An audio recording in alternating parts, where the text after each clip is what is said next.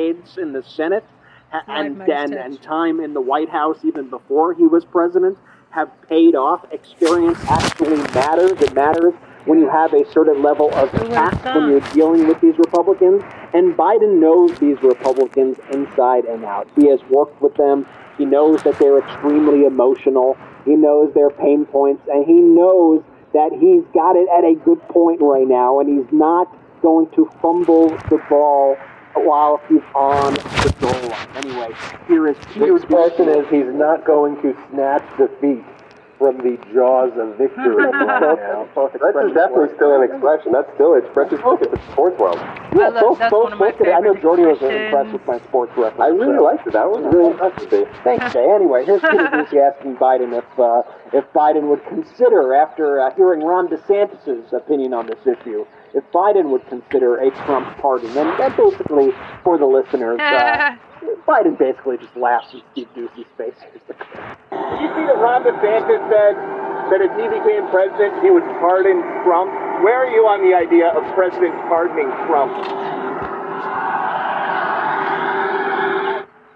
The, the laugh as he's walking away is great, but the hand gesture too. I mean that that real that's the idea. Get out of here! but you, you gotta treat the you gotta treat him like he's, he's an idiot. Like Oh, you're asking a stupid question. You have to treat him. You know, it's interesting. Over, oh, or ask ask the president.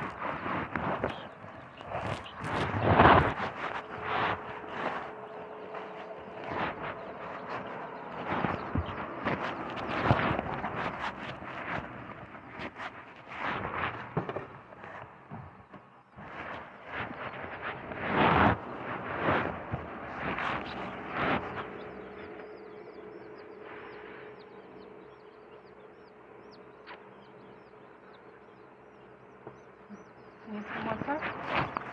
You want some more time?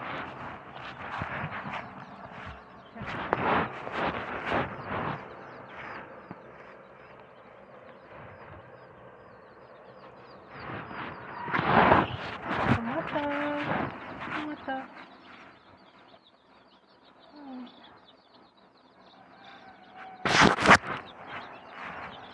Some more time. Okay. What is the message to House Democrats that have reservations about about this bill? Play this clip. What's the message to House Democrats who have reservations about this uh, compromise bill? Talk to me. Mr. President, what would you tell them? I'm not gonna tell you. Why not? Of course you guys all get on and say, tell them what a good deal is. How much, how much this is a 100% deal for the Democrats? You think it helped me get a pass? Well, who's got the better deal? Do you think it's gonna help me get a pass? Come on. President, who's So good and me. Pretty good, yeah. Good job, old man. Biden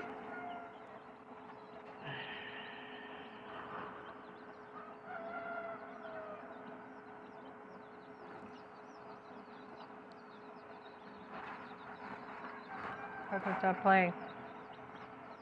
Um, about this bill. But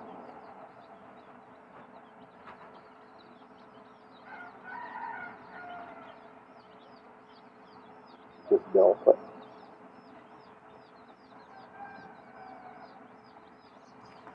oh, come on, just, uh, to House Democrats who have reservations about this uh, compromise bill? talk to me. talk to me. To House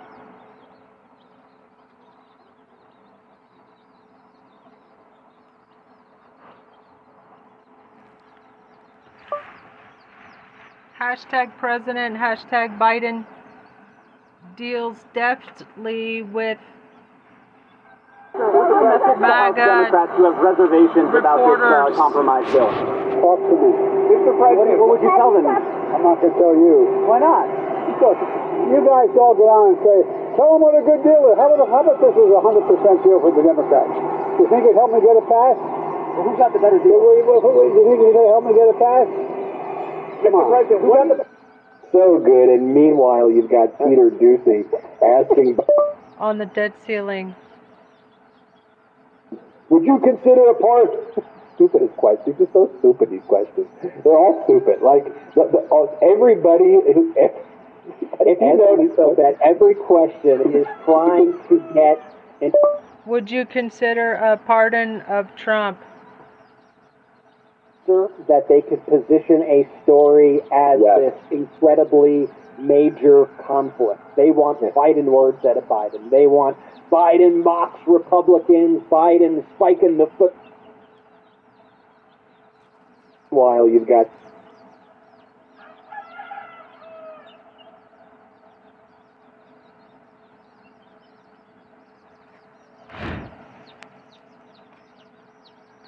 Jeez, what's going on? Eh, alright, whatever.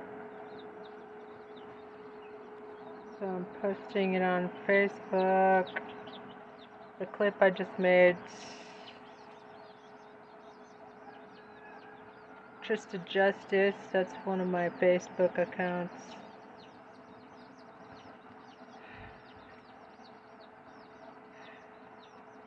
Um, anyway, thanks for 164k, and uh, it's been going up and down. I have I'm geofenced, and I'm not convinced that y'all aren't just like, uh, you know, FM. you- You're just my sensors. Juicy asking Biden, would you consider a part? Stupidest questions. These are so stupid. These questions. They're all stupid. Like the, the, uh, everybody who.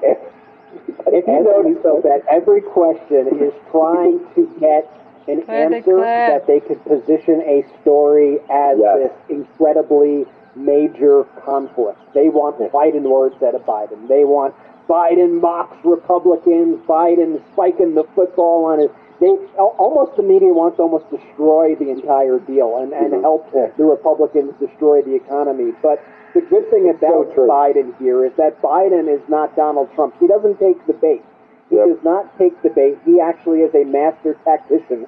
And it's moments like this that show you that Biden's decades in the Senate and, and, and time in the White House, even before he was president, have paid off. Experience actually matters. It matters when you have a certain level of tact when you're dealing with these Republicans. Yeah, but he's fucking Biden bombing Syria and shit. inside and out. He has worked with them. He knows that they're extremely emotional. He knows their pain points, and he knows that he's got it at a good point right now, and he's not going to fumble the ball while he's on the goal line. Anyway, here is Peter. His question is he's not going to snatch defeat from the jaws of victory right both- now. I think both This is definitely still an expression. That's still expression. Just look at the sports world. Yeah, both, both, both good. I know Jordy was uh, impressed with my sports reference. I really so- liked it. That was really impressive. Thanks, Jay. Anyway, here's Peter Doocy asking Biden if uh, if Biden would consider, after uh, hearing Ron DeSantis' opinion on this issue, if Biden would con- Doocy asking Biden.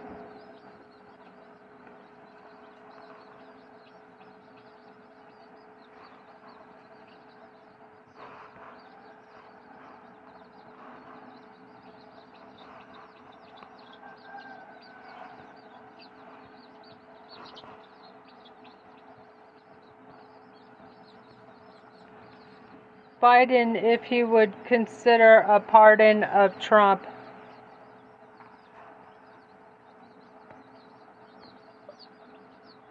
Hashtag Dark Brandon.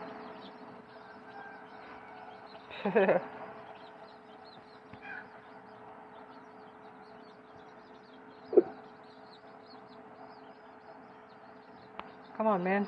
Play the clip. Come on, play the clip. Ball. Just look at sports world. Yeah, both, both, both good. I know Jordy was uh, impressed with my sports reference. I really liked it. That Ayo. really liked it. That was really impressive. Dave. Thanks, Jay. Anyway, here's Peter. Thanks, Jay. Anyway.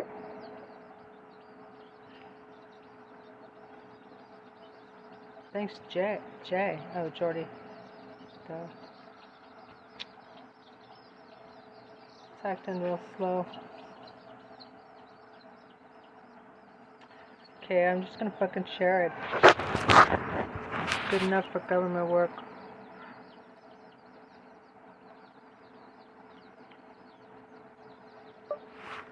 Peter Doocy asks hashtag Biden if he would consider a hashtag pardon of hashtag Trump. I mean hashtag diaper Don. Pretty. Oh shit. Peter Doocy asks hashtag Biden if he would consider a hashtag pardon for hashtag Trump. I mean hashtag diaper Don old diaper Don. Totally fucking rewrite it, retype it. Doocy asks Biden. Doocy. What if he's related to Douchey? I bet he's related to Douchey. Hmm. Fucking douchebag. Pretty smooth, old man. Pretty smooth, comma, old man. Exclamation point. Good job, Brandon.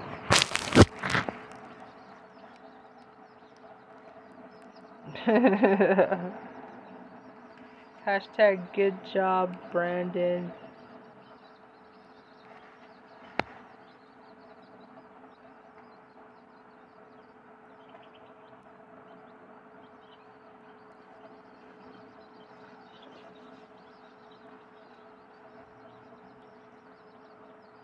a Trump pardon. And, and basically, for the listeners, uh, Biden basically just laughs in Steve Doocy's face.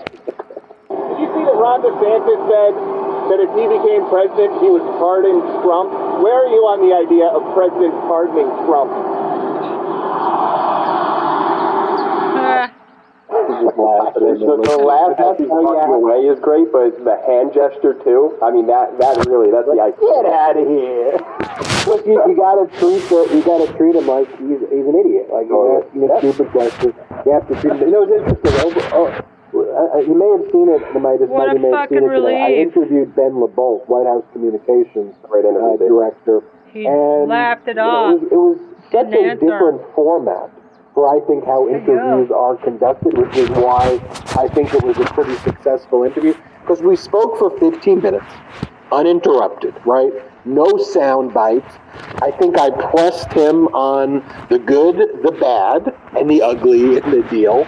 He answered the questions, and I didn't cut, I didn't try to jump him. I didn't interrupt him, but I pushed back in certain areas. But it was ultimately a discussion, um, and we talked about bipartisanship. We talked about normalcy, and it was so interesting seeing the comments um, from so many of the Meidas Mighty. Were like, I haven't seen an interview like that where I actually gained information. Like I learned something from that interview. Yeah. And you know why then? Because I was doing it, that I was doing something like unique. That's just how we operate here at the Touch Network. But when I read those Sweetie. comments, I was like, you know Are you what? okay, hon? You're right. Like no one, no one else is really doing that. right baby.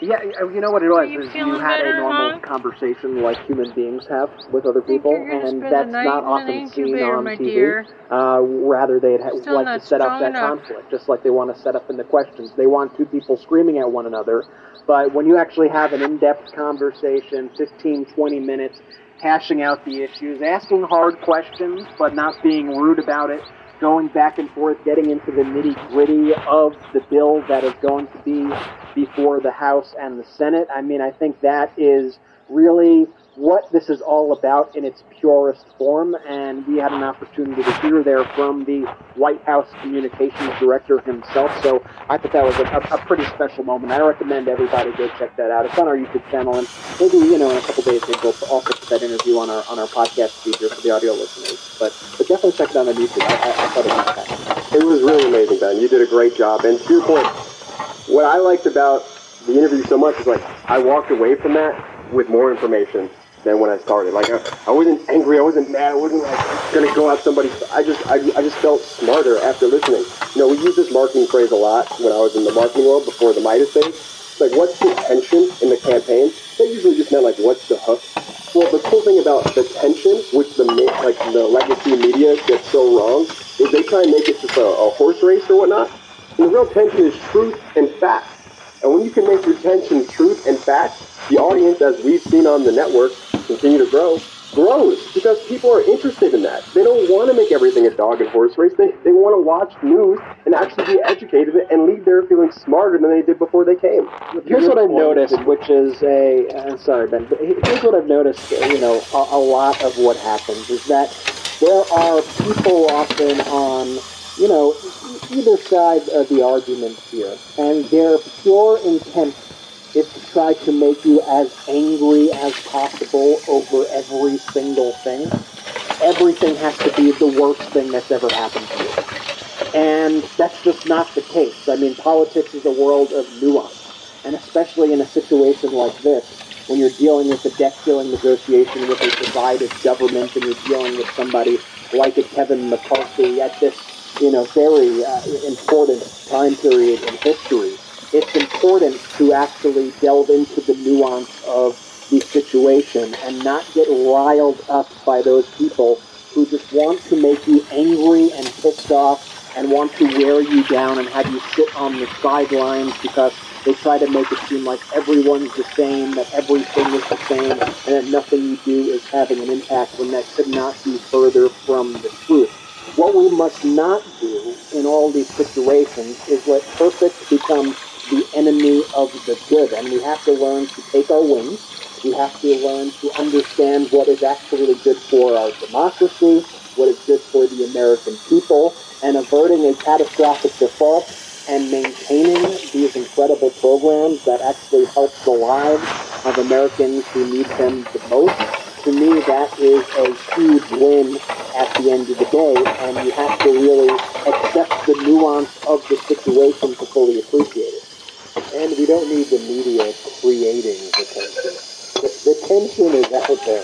What the media needs to be doing is observing the tension and also pointing out accurately where the tension points are coming from.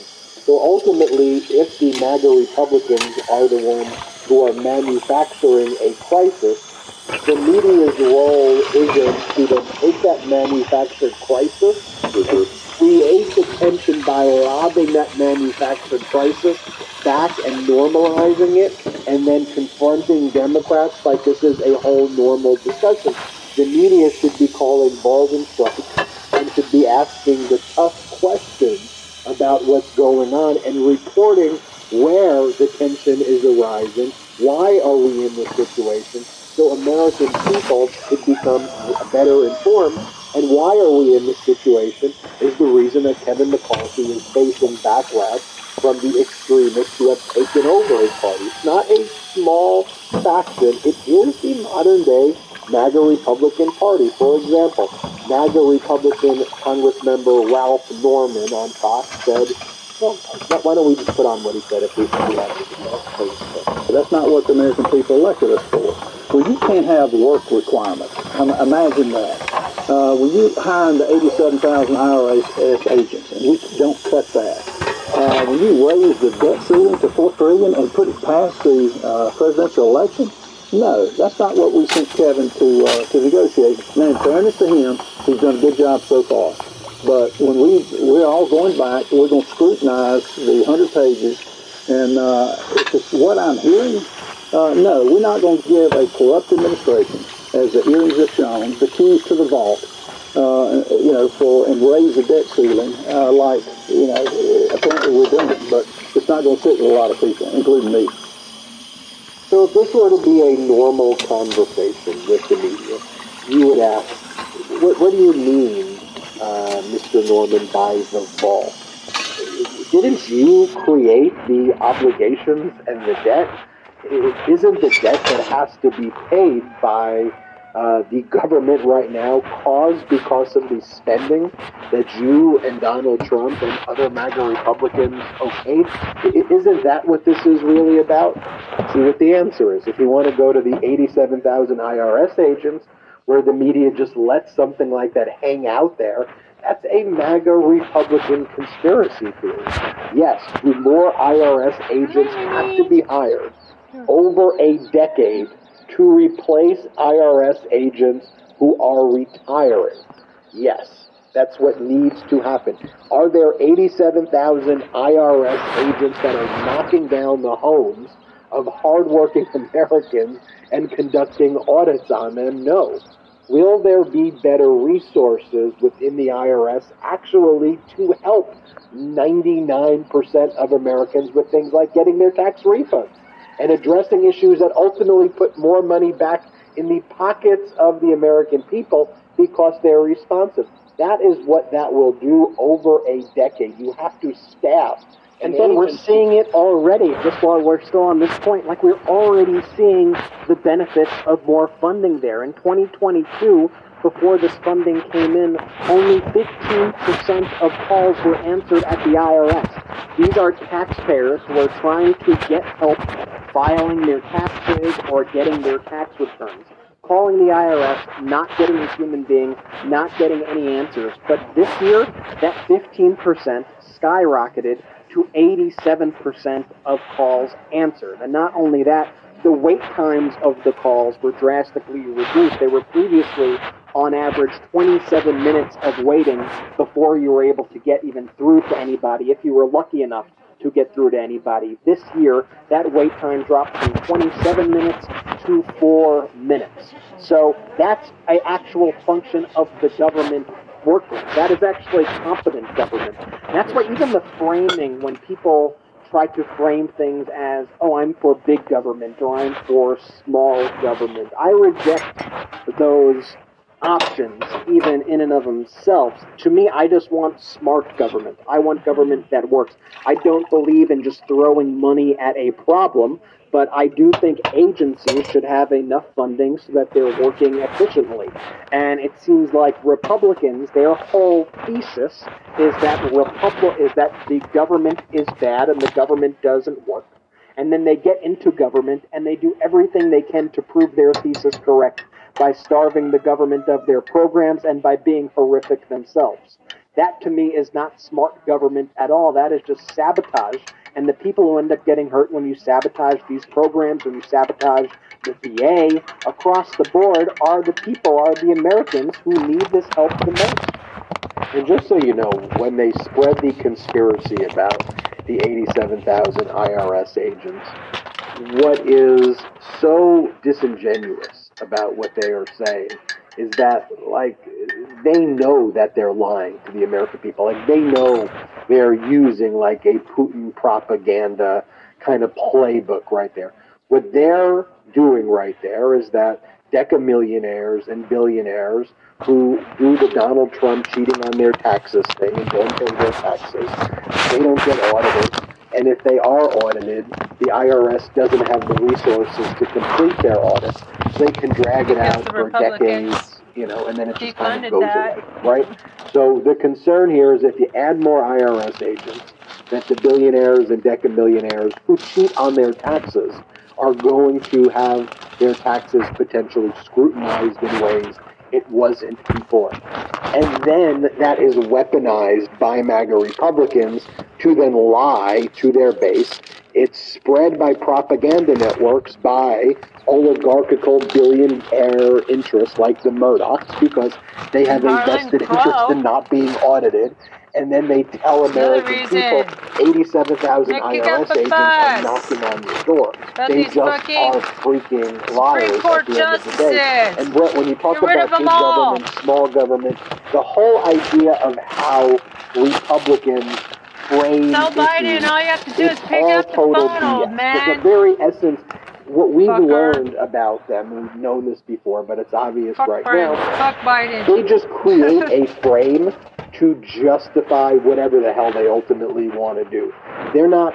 They like when they love when government works to destroy women and LGBTQ. They they love government for that. They love when government destroys books. They love when government controls the bodies of women. They freaking love that stuff right there. So it's not that they don't love government. They want the government to do their own persistent stuff. And if they just go, no government here, there's oh, strict textualists here. Oh, there's strict textualists. What about the Second Amendment? It talks about militias and well regulated. Oh, well, I'm an original. question, okay, well, let's go back to the original aspect of this. You realize that there weren't AR-15s there. You know, they go, oh, what the founders really meant here is you just take off regulated, you take off militia, it's just the right to Just be quiet. That's what it is. It's just always a moving. Don't don't buy into their framing, and that's honestly one of the reasons why we also push back so hard against. Listen, don't when we say don't call these people conservative, don't buy into their framing.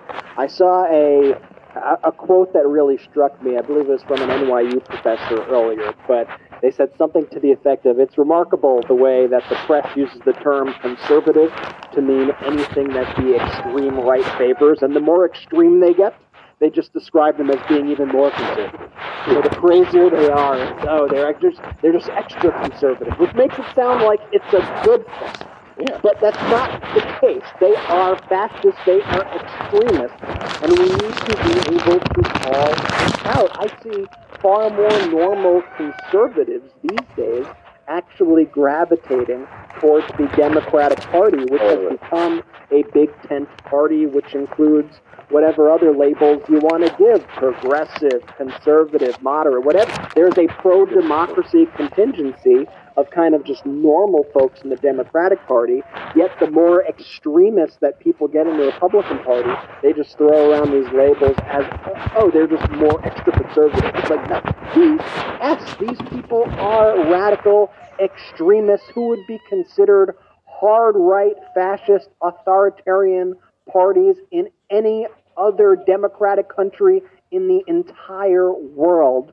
and you are giving them cover. One of the things I noticed too is like a lot of these uh, far right commentators who have like podcasts and, and things, they try to pretend like they're actually liberal. like, like, like, like, like Tim Pool, like, you know, whenever he's referred to as far right by a, a news organization, he goes, what do you mean? I'm a Democrat. I'm a liberal. I, I, what are you talking? What are you talking? You can't just say that. You can't just make that up which is, you know, why you can never buy into the framing that they are projecting. There is an actual belief system behind what they are doing, and there is an autocratic coalition of people in this country and around the world, and we need to be able here to call a fascist a fascist unapologetically because that's what they are. We see the threats, they're following the playbook, and we'll go on as we see as we show you clips of DeSantis and the way these Republicans now are running for president. It is pure, unadulterated fascism. Every single bit of it. We got a lot more show. Let's take a quick break, and when we come back, we'll talk Oh, about shit. DeSantis. We'll talk about Jack Smith and so much more right after this quick break.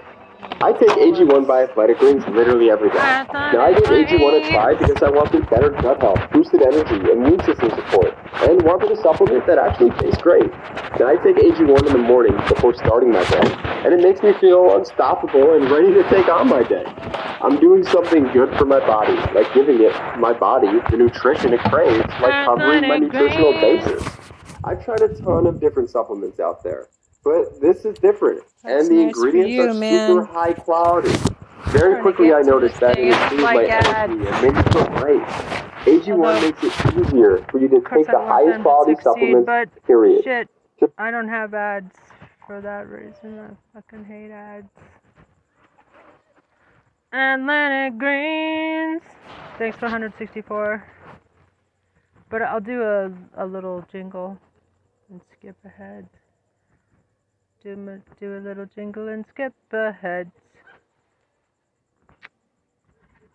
Jeez, hard to see here. Balls.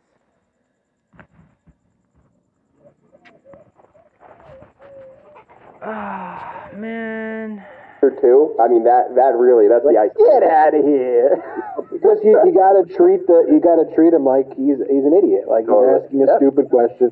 You have to treat him. You know, it's interesting. Over, oh, I- I- you may have seen it. The Meidas Mighty may have seen it today. I interviewed Ben LaBolt, White House Communications uh, director, and you know it was it was such a different format for I think how interviews are conducted, which is why I think it was a pretty successful interview because we spoke for 15 minutes, uninterrupted, right? No sound bites, I think I pressed him on the good, the bad, and the ugly in the deal. He answered the questions, and I didn't cut, I didn't try to jump him. I didn't interrupt him, but I pushed back in certain areas. But it was ultimately a discussion, um, and we talked about bipartisanship. We talked about normalcy, and it was so interesting seeing the comments um, from so many of the Meidas Mighty. Were like, I haven't seen an interview like that where I actually gained information. Like I learned something from that interview. Yeah. And you know, I meant because I was doing it that I was doing something like unique. That's just how we operate here at the Meidas Touch Network. But when I read those comments, I was like, you know what? You're right. Like no one, no one else is really doing that right now. Yeah, you know what it was is you had a normal conversation like human beings have with other people, and that's not often seen on TV. Uh, rather, they'd ha- like to set up that conflict, just like they want to set up in the questions. They want two people screaming at one another, but when you actually have an in-depth conversation, 15, 20 minutes, hashing out the issues, asking hard questions, but not being rude about it, going back and forth, getting into the nitty-gritty of the bill that is going to be before the House and the Senate. I mean, I think that is really what this is all about in its purest form. And we had an opportunity to hear there from the White House communications director himself. So I thought that was a, a, pretty special moment. I recommend everybody go check that out. It's on our YouTube channel, and maybe you know in a couple days maybe we'll also put that interview on our on our podcast feed here for the audio listeners. But but definitely check it out on YouTube. I I, I thought it was fantastic. It was really amazing, Ben. You did a great job. And to your point, what I liked about the interview so much is like I walked away from that with more information than when I started. Like I, I wasn't angry, I wasn't mad, I wasn't like gonna go at somebody. I just I, I just felt smarter after listening. You know, we use this marketing phrase a lot when I was in the marketing world before the Meidas days. It's like what's the tension in the campaign? That hmm. usually just meant like what's the hook. Well, the cool thing about the tension, which the like the legacy media gets so wrong, is they try and make it just a, a horse race or whatnot. And the real tension is truth and facts. And when you can make your tension truth and facts, the audience, as we've seen on the network, continue to grow, grows because people are interested in that. They don't want to make everything a dog and horse race. They, they want to watch news and actually be educated and leave there feeling smarter than they did before they came. Here's what I've noticed, which is a uh, sorry Ben, but here's what I've noticed. You know, a, a lot of what happens is that there are people often on, you know, e- either side of the arguments here, and their pure intent is to try to make you as angry as possible over every single thing. Everything has to be the worst thing that's ever happened to you. And that's just not the case. I mean, politics is a world of nuance. And especially in a situation like this, when you're dealing with a debt ceiling negotiation with a divided government and you're dealing with somebody like a Kevin McCarthy at this, you know, very uh, important time period in history, it's important to actually delve into the nuance of the situation and not get riled up by those people who just want to make you angry and pissed off and want to wear you down and have you sit on the sidelines because they try to make it seem like everyone's the same, that everything is the same, and that nothing you do is having an impact when that could not be further from the truth. What we must not do in all these situations is let perfect become the enemy of the good. And we have to learn to take our wins. We have to learn to understand what is actually good for our democracy, what is good for the American people, and averting a catastrophic default and maintaining these incredible programs that actually help the lives of Americans who need them the most. To me, that is a huge win at the end of the day, and you have to really accept the nuance of the situation to fully appreciate it. And we don't need the media creating the tension. The, the tension is out there. What the media needs to be doing is observing the tension and also pointing out accurately where the tension points are coming from. So ultimately, if the MAGA Republicans are the ones who are manufacturing a crisis, the media's role isn't to then take that manufactured crisis and create the tension by lobbing that manufactured crisis back and normalizing it and then confronting Democrats like this is a whole normal discussion. The media should be calling balls and strikes and should be asking the tough questions about what's going on and reporting where the tension is arising, why are we in this situation, so American people could become better informed. And why are we in this situation is the reason that Kevin McCarthy is facing backlash from the extremists who have taken over his party. It's not a small faction, it is the modern day MAGA Republican Party. For example, MAGA Republican Congressmember Ralph Norman on Fox said, well, why don't we just put on what he said if we if we have the videos? That's not what the American people elected us for. Well, you can't have work requirements. Imagine that. Uh, when you hiring the 87,000 IRS agents, we don't cut that. Uh, when you raise the debt ceiling to four trillion and put it past the uh, presidential election, no, that's not what we sent Kevin to uh, to negotiate. Now, in fairness to him, he's done a good job so far. But when we we're all going back, we're going to scrutinize the hundred pages, and uh, if it's what I'm hearing, uh, no, we're not going to give a corrupt administration, as the hearings have shown, the keys to the vault. Uh, you know, for and raise the debt ceiling, uh, like you raise know, apparently ceiling. we're doing. But it's not going to sit with a lot of people, evil. including me. So if this were to be a normal conversation with the media, you would ask, what, what do you mean, uh, Mr. Norman, by the vault? Didn't you create the obligations and the debt? It isn't the debt that has to be paid by uh, the government right now caused because of the spending that you and Donald Trump and other MAGA Republicans okayed? I- Isn't that what this is really about? See what the answer is. If you want to go to the 87,000 IRS agents where the media just lets something like that hang out there, that's a MAGA Republican conspiracy theory.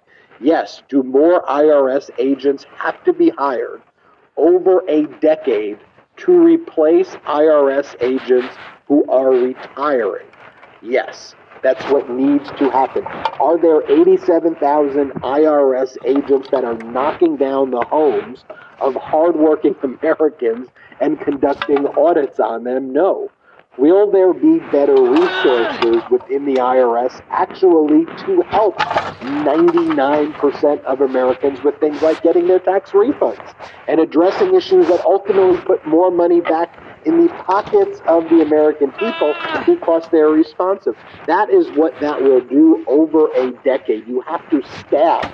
And then we're seeing it already, just while we're still on this point, like we're already seeing the benefits of more funding there. In 2022, before this funding came in, only 15% of calls were answered at the IRS. These are taxpayers who are trying to get help filing their taxes or getting their tax returns.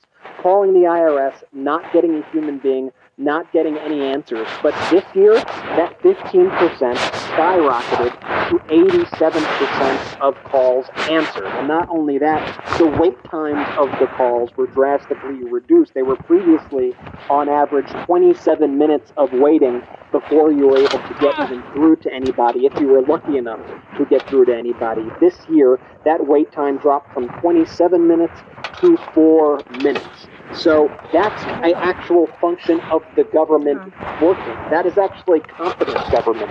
That's why even the framing, when people try to frame things as, oh, I'm for big government or I'm for small government, I reject those options even in and of themselves. To me, I just want smart government. I want government that works. I don't believe in just throwing money at a problem, but I do think agencies should have enough funding so that they're working efficiently. And it seems like Republicans, their whole thesis is that Republic is that the government is bad and the government doesn't work. And then they get into government and they do everything they can to prove their thesis correct by starving the government of their programs and by being horrific themselves. That to me is not smart government at all. That is just sabotage. And the people who end up getting hurt when you sabotage these programs and you sabotage the VA across the board are the people, are the Americans who need this help the most. And just so you know, when they spread the conspiracy about the 87,000 IRS agents, what is so disingenuous about what they are saying is that, like, they know that they're lying to the American people. Like, they know they're using, like, a Putin propaganda kind of playbook right there. What they're doing right there is that decamillionaires and billionaires who do the Donald Trump cheating on their taxes thing and don't pay their taxes, they don't get audited. And if they are audited, the IRS doesn't have the resources to complete their audits. So they can drag it out for decades, you know, and then it just kind of goes away, right? So the concern here is if you add more IRS agents, that the billionaires and decamillionaires who cheat on their taxes are going to have their taxes potentially scrutinized in ways it wasn't before. And then that is weaponized by MAGA Republicans to then lie to their base. It's spread by propaganda networks by oligarchical billionaire interests like the Murdochs because they have a vested interest in not being audited. And then they tell American people 87,000 IRS agents are knocking on your door. They just are freaking liars at the end of the day. And Brett, when you talk about big government, small government, the whole idea of how Republicans frame issues, it's all total BS. The, the very essence, what we've learned about them, we've known this before, but it's obvious right now, they just create a frame to justify whatever the hell they ultimately want to do. They're not, they like when, they love when government works to destroy women and LGBTQ people. They, they love government for that. They love when government destroys books. They love when government controls the bodies of women. They freaking love that stuff right there. So it's not that they don't love government. They want the government to do their own persistent stuff. And if they just go, small government here, we're strict textualists here. Oh, you're a strict textualist? What about the Second Amendment? It talks about militias and well-regulated. Oh, well, I'm an originalist. And, okay, well, let's go back to the original aspect of this. You realize that there weren't AR-15s there. You know, they go, wait, wait, wait, look, what the founders really meant here is you just take off regulated, you take off militia. It's just the right to bear arms. You just, just be quiet. That's what it is. It's always a moving. Don't don't buy into their framing, and that's honestly one of the reasons why we also push back so hard against. Listen, don't when we say don't call these people conservative, don't buy into their framing.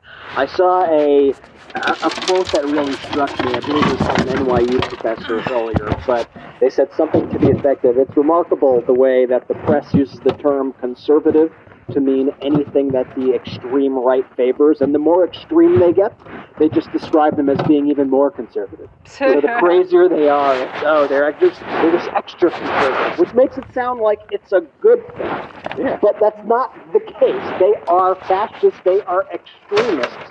And we need to be able to call it out. I see far more normal conservatives these days actually gravitating towards the Democratic Party, which has become a big tent party, which includes whatever other labels you want to give progressive, conservative, moderate, whatever. There's a pro democracy contingency of kind of just normal folks in the Democratic Party, yet the more extremists that people get in the Republican Party, they just throw around these labels as, uh, oh, they're just more extra conservative. It's like, no, BS. These people are radical extremists who would be considered hard right, fascist, authoritarian parties in any other democratic country in the entire world and you are giving them cover. One of the things I noticed too is like a lot of these uh, far right commentators who have like podcasts and, and things, they try to pretend like they're actually liberals.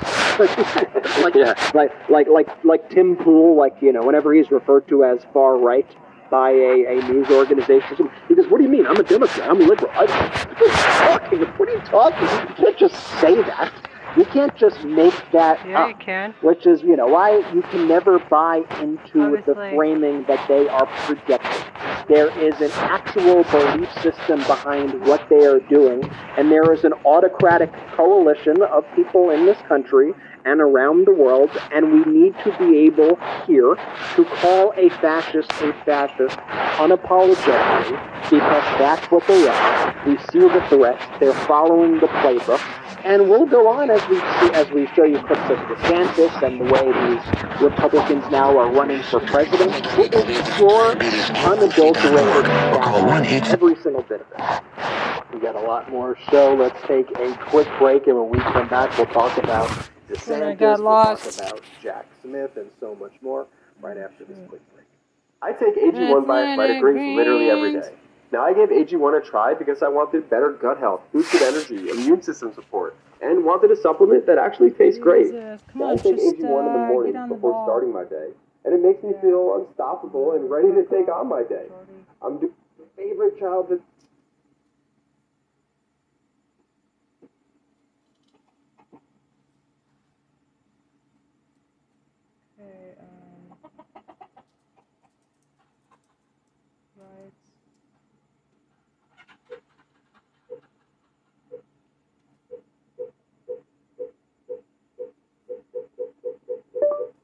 Meidas Touch live right now. Fascist.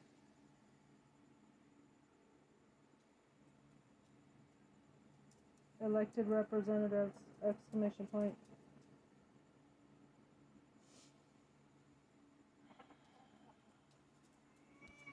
Hey.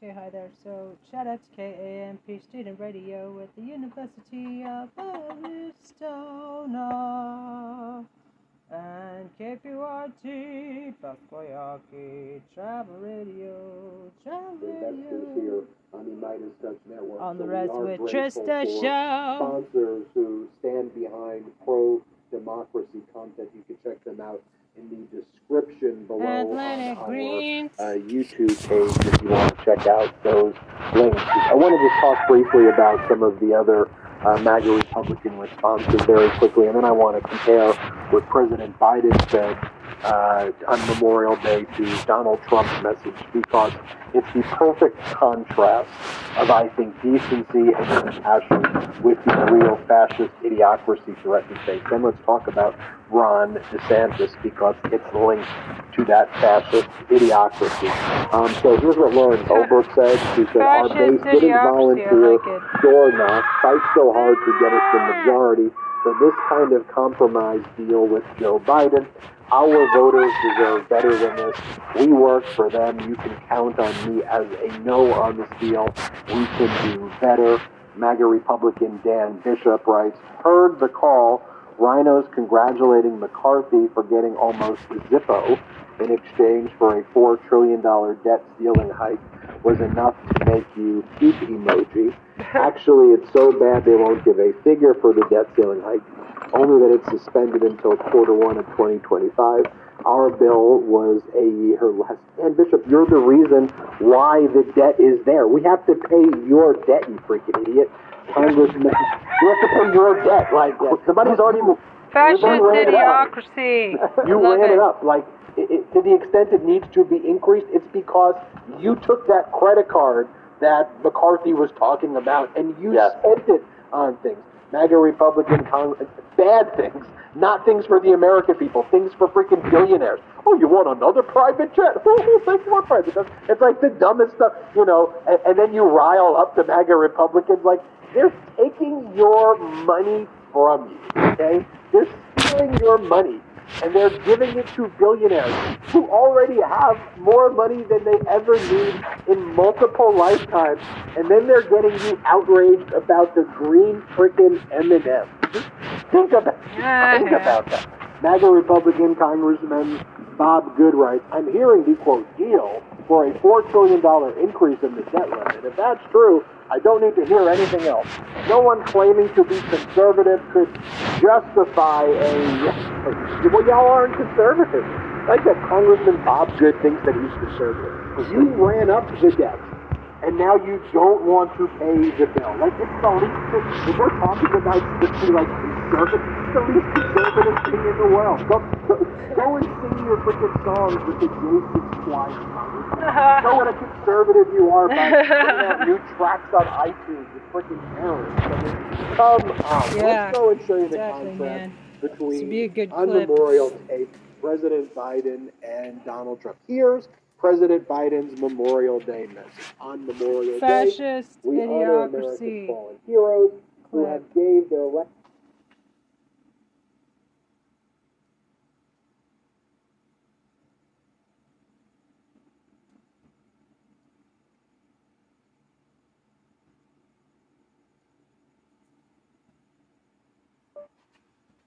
Funny clip about fascist idiocracy. Not conservatives. Exclamation point. Not conservatives. Conservatives. So you have to fucking type it out. Funny. Hashtag funny. People are always looking for funny stuff, funny clips. Meidas Touch clip. the green freaking M&M. Just think about it. think about that. MAGA Republican Congressman Bob Good writes, I'm hearing the quote deal for a four trillion dollar increase in the debt limit. If that's true, I don't need to hear anything else. No one claiming to be conservative could justify a Bob Good. Well, y'all aren't conservative. Like that Congressman Bob Good thinks that he's conservative. You ran up the debt and now you don't want to pay the bill. Like it's the least. If we're talking about strictly, You ran up the debt. Now you don't want to pay the bill. conservative, the least conservative thing in the world. Go, go, go and sing your freaking songs with the J6 choir, Congressman. Show what a conservative you are by putting out new tracks on iTunes with freaking terrorists. I mean, come on. But let's go and show you the contrast between on Memorial Day, President Biden and Donald Trump. Here's President Biden's Memorial Day message. On Memorial Day, we honor America's fallen.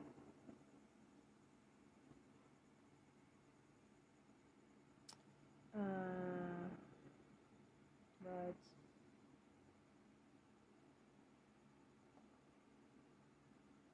Okay. Let's put it on Trista, Fa- uh, Trista Justice. Trista Justice. President Biden versus Donald Trump. Uh, those who give the ultimate sacrifice for the country they love and to those in line of a very different but equally dangerous fire, stopping the threats of the terrorists. Misfits and lunatic thugs who are working feverishly from within to overturn and destroy our once great country, which has never been in greater peril than it is right now. We must stop the. What? Co- communists. Marxists and fascist pigs at every turn and make America great again. He's the fucking fascist measure pig. of devotion to this nation. We'll never be able to repay the debt we owe them, but today we rededicate ourselves to the work for which they gave their lives, and we recommit to supporting the left. But today, Okay. gave their devotion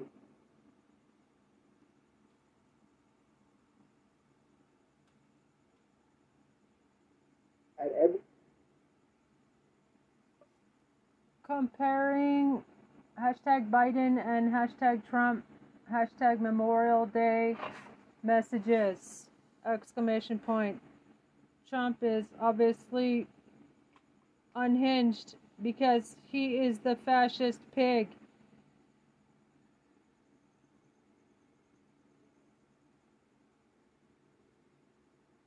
Trump quotes from Hitler's Mein Kampf.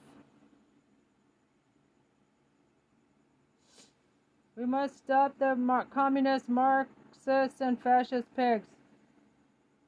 We must stop the communists, Marxists, and fascist pigs. He stole the pigs part from me. He stole. Mm.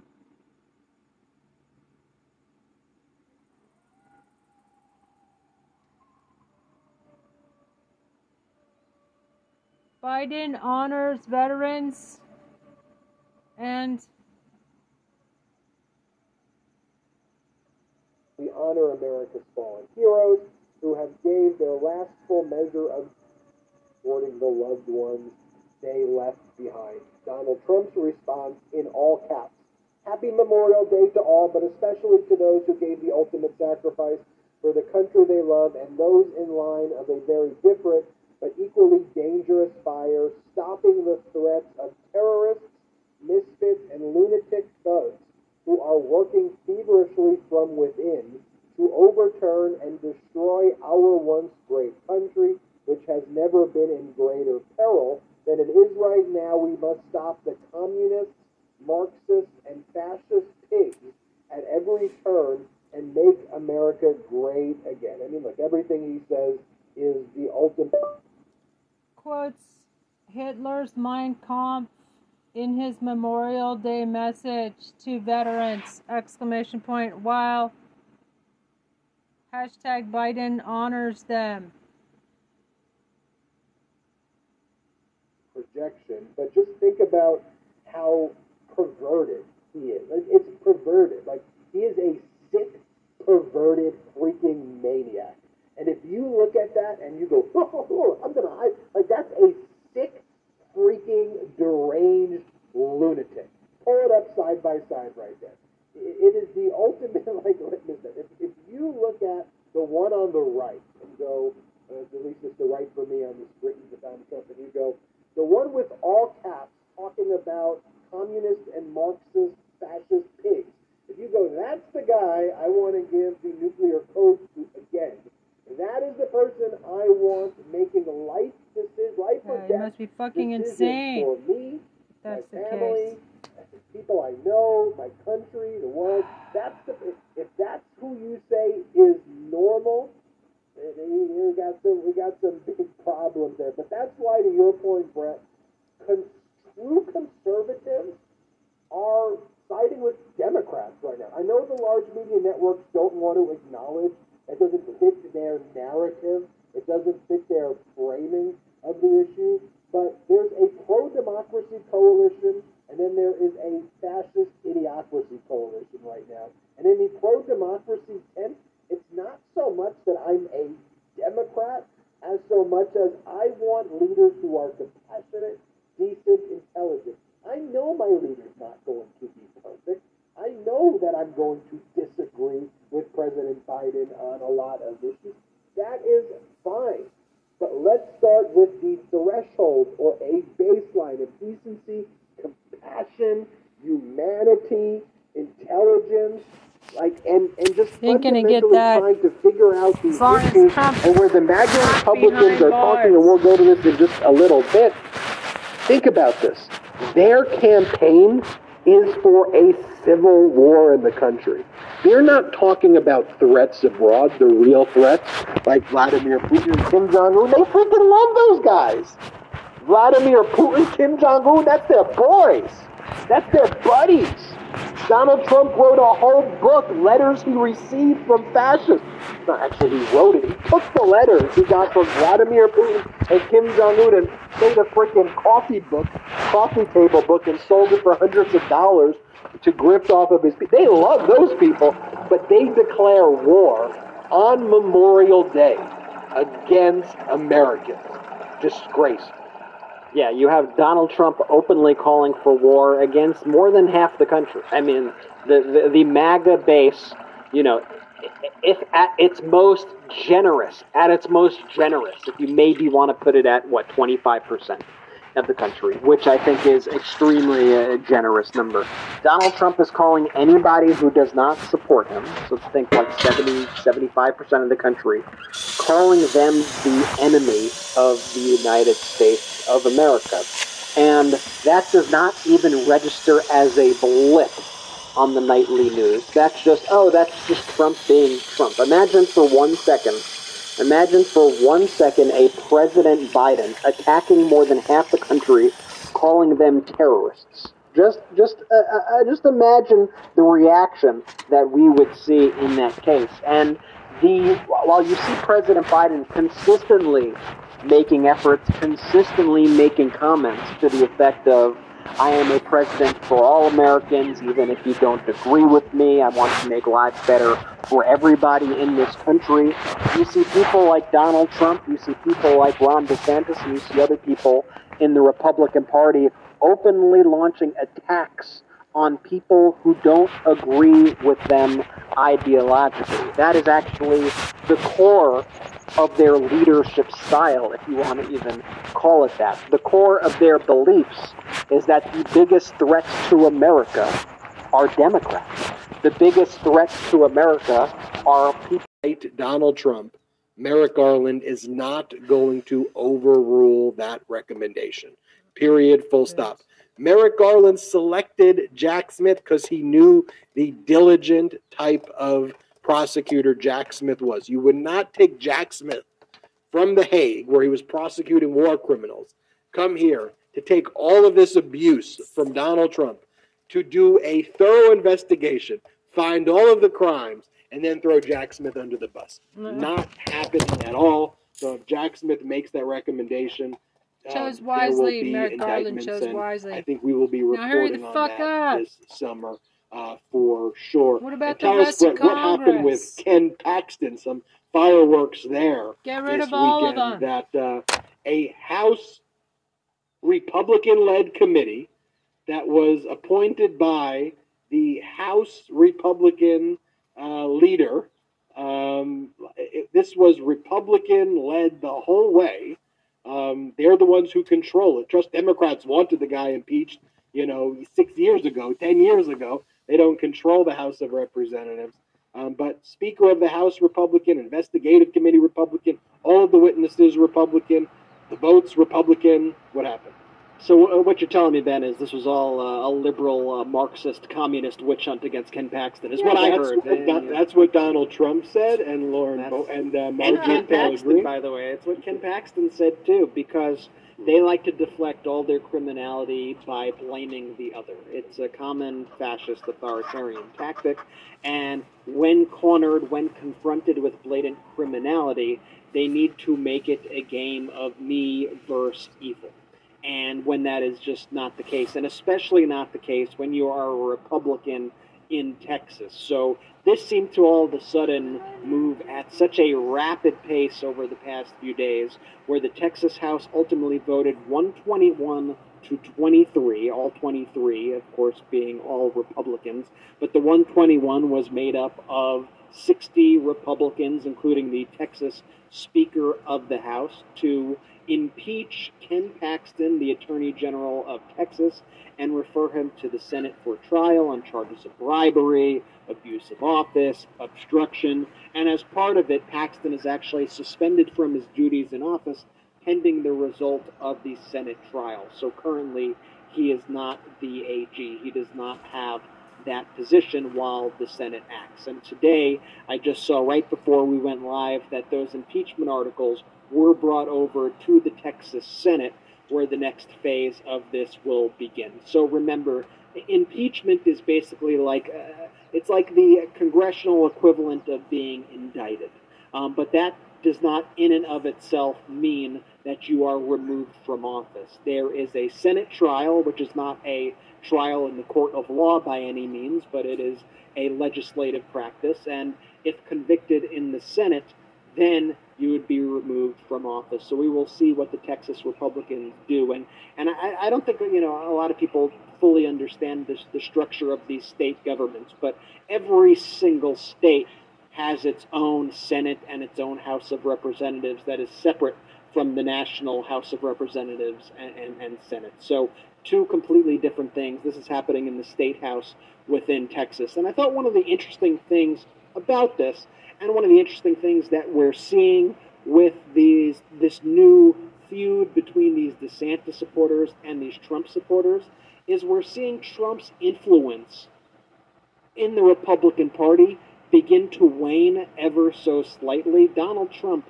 right before this vote happened, Donald Trump put up like an urgent message urging people not to vote for impeachment, urging Republicans. He said, I love Texas, won it twice in landslides, and watched as many other friends, including Ken Paxton, came along with me. Hopefully, Republicans in the Texas House will agree that this is a very unfair process that should not be allowed to happen or proceed. I will fight you if it does. So he's threatening the any Republican who dare vote against him. It is the radical left Democrats, RINOs, and criminals that never stop. So much projection here. All caps. Election interference. Free Ken Paxton. Let them wait for the next election. So you would think Donald Trump, having the bully pulpit that he's had uh, uh, amongst the Republican Party over the past few years, they often kind of folded to his dumb posts. This time, they said, I don't give a crap what he says, and they voted to impeach Paxton 121 to 23. So, following this impeachment, that's incredible. What does Ken Paxton do? Does he take responsibility? Absolutely not. Paxton releases a statement, and it's beyond even parody at this point, but he blamed absolutely. I personally find it incredible. In the Senate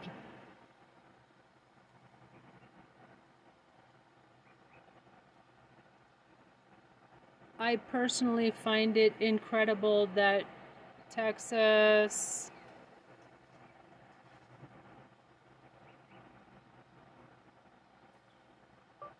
Texas's Republican dominated legislature just impeached hashtag Ken Paxton.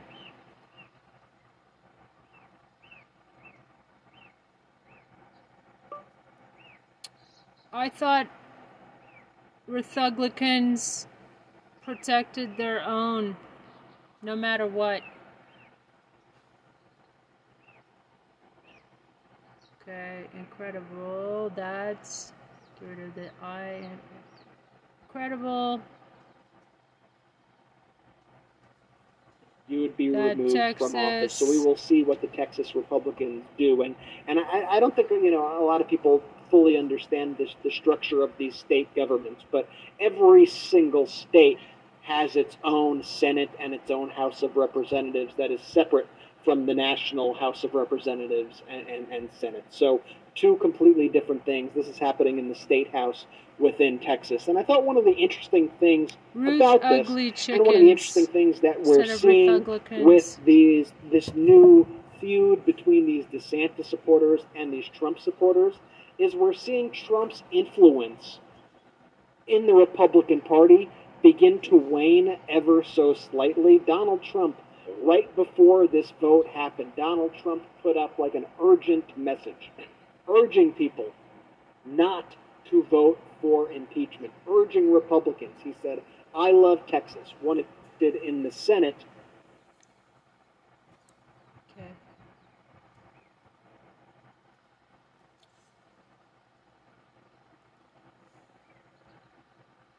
Share a clip. Mm.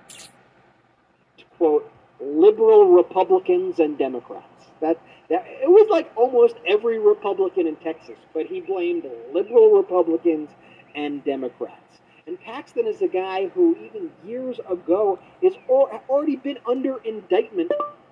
I thought Republicans had absolutely no standards whatsoever. Exclamation point incredible that Texas legislature just impeached Ken Paxton! Exclamation point. Securities fraud. So this is a guy who has been evading the law now for almost a decade. Now he just can't stop crime. He's on all these bribery charges. He's accused of of having a, a, donor help fund his mistress to live closer to him, doing all these improper dealings with a big donor, uh, improperly spending like 3.1 million dollars of Texas money, like like just every kind of crime in the book. He is just running. He retaliated against the whistleblowers who were kind of right wing people who called him out and said, What are you doing? You're like violating the law. You can't you can't do that. You can't be working with this real estate agent. You're the attorney general. And then he retaliated against them. They sued him. He then like organized a payoff for them. And one of the whole things with this real estate agent at the end of the day, or this real estate developer, was the real estate developer was then basically paying for Paxton's mistress to work for him, but like right next to Paxton, because Paxton didn't want to drive 90 minutes to see her. He wanted her to be closer to him. And, and the interesting question, which I put out at the top, though, is Paxton's wife. This is, this is the MAGA Republican politics for you. is a senator, um, is a state senator in Texas. So by law, well, she doesn't have to recuse herself, but if she follows the law, she will recuse herself there. But it'll be interesting to see what she does and the way she became a state senator. is He loaned her the money to basically run, and as I said at the outset, she ran on a campaign. I'm a pistol packing mama whose husband sues Obama. That was her. That was her platform. and you would think, you know, you might want you you might think in your head, okay, Trump obviously Trump made those disgusting comments, but I'm sure he was on an island, right? And you'd be wrong if, if you thought that because even people like Senator Ted Cruz of Texas immediately jumped to Ken Paxton's defense, and this was also right before the vote. He did an entire thread on Twitter. This was the first post. What is happening to Ken Paxton is a travesty. For the last nine years, Ken has been the strongest conservative AG in the country, bar none. No attorney general has battled the abuses of the Biden administration more ferociously and more effectively than has Paxton. And he joined the ranks of people like Marjorie Taylor Greene. You're in good company, Ted.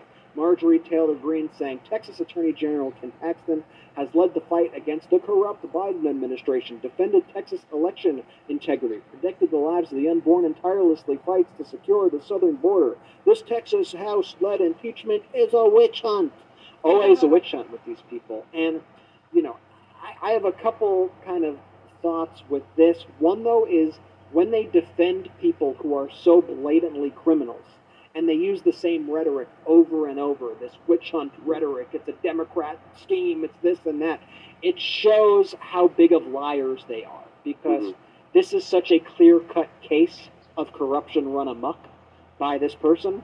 And it just shows you how corrupt this entire political party has become that they're defending this guy, at least on the national level here, where you have them really trying to defend a criminal, and Ted Cruz says it outright, basically, because he thinks the way we do and he is implementing these hateful policies that we want, so he should be immune to prosecution because he's MAGA, basically, is, is, is what they're saying. And that's part of this cult mindset. And that's why our whole thing, when we're speaking about these issues, is listen, believe what you want to believe. Don't hurt people, though. Don't attack people. And live in reality. And this person, Ken Paxton, he's already been indicted, as we said, but he's so blatantly criminal. And when the evidence was presented to these House committees in Texas, when it was presented to the Texas Republicans, they were so appalled and they realized at least that he was such a liability to them that they realized that they needed to impeach him right away. Yet, rather than reviewing the facts, seeing that he's so blatantly corrupt, and saying, hey, I may agree with him politically, as hateful as his policies are to us, but you, you could say, I may agree with him politically, but this guy clearly broke the law, violated the public trust, and so he deserves to face the consequences of those actions. Instead of doing that, they double down on their criminality, and like a fascist criminal cult, they go and they try to protect that person because he is one of them. And that is not a place where we could have legitimate discussions with another party when their first instinct, and not even their first, but their whole ideology is just we need to protect the cult at all costs and the more criminal, the better, ultimately, for people like Ted Cruz, for people like Kari Lake, for people like Marjorie Taylor Greene. You lose all credibility when you refuse to call it out, and instead you sell your soul to these people like that. Right, you're so right. And you know what was interesting reading these texts the, and these tweets the second time around with you actually reading them? Notice how in none of them they say he's innocent, that he's not guilty of these accusations. They use words like travesty and witch hunt and the Biden administration's doing, but they never once defend Paxton on the merit that he's not guilty of these accusations. Their entire argument to that point, Jordy, is he's one of us, so he shouldn't be prosecuted. He's one of us. You know, he's he's not one of those criminal Marxist liberal communists, right? He's he's one of us. So how dare you go after him? And that is fascism. That is autocracy.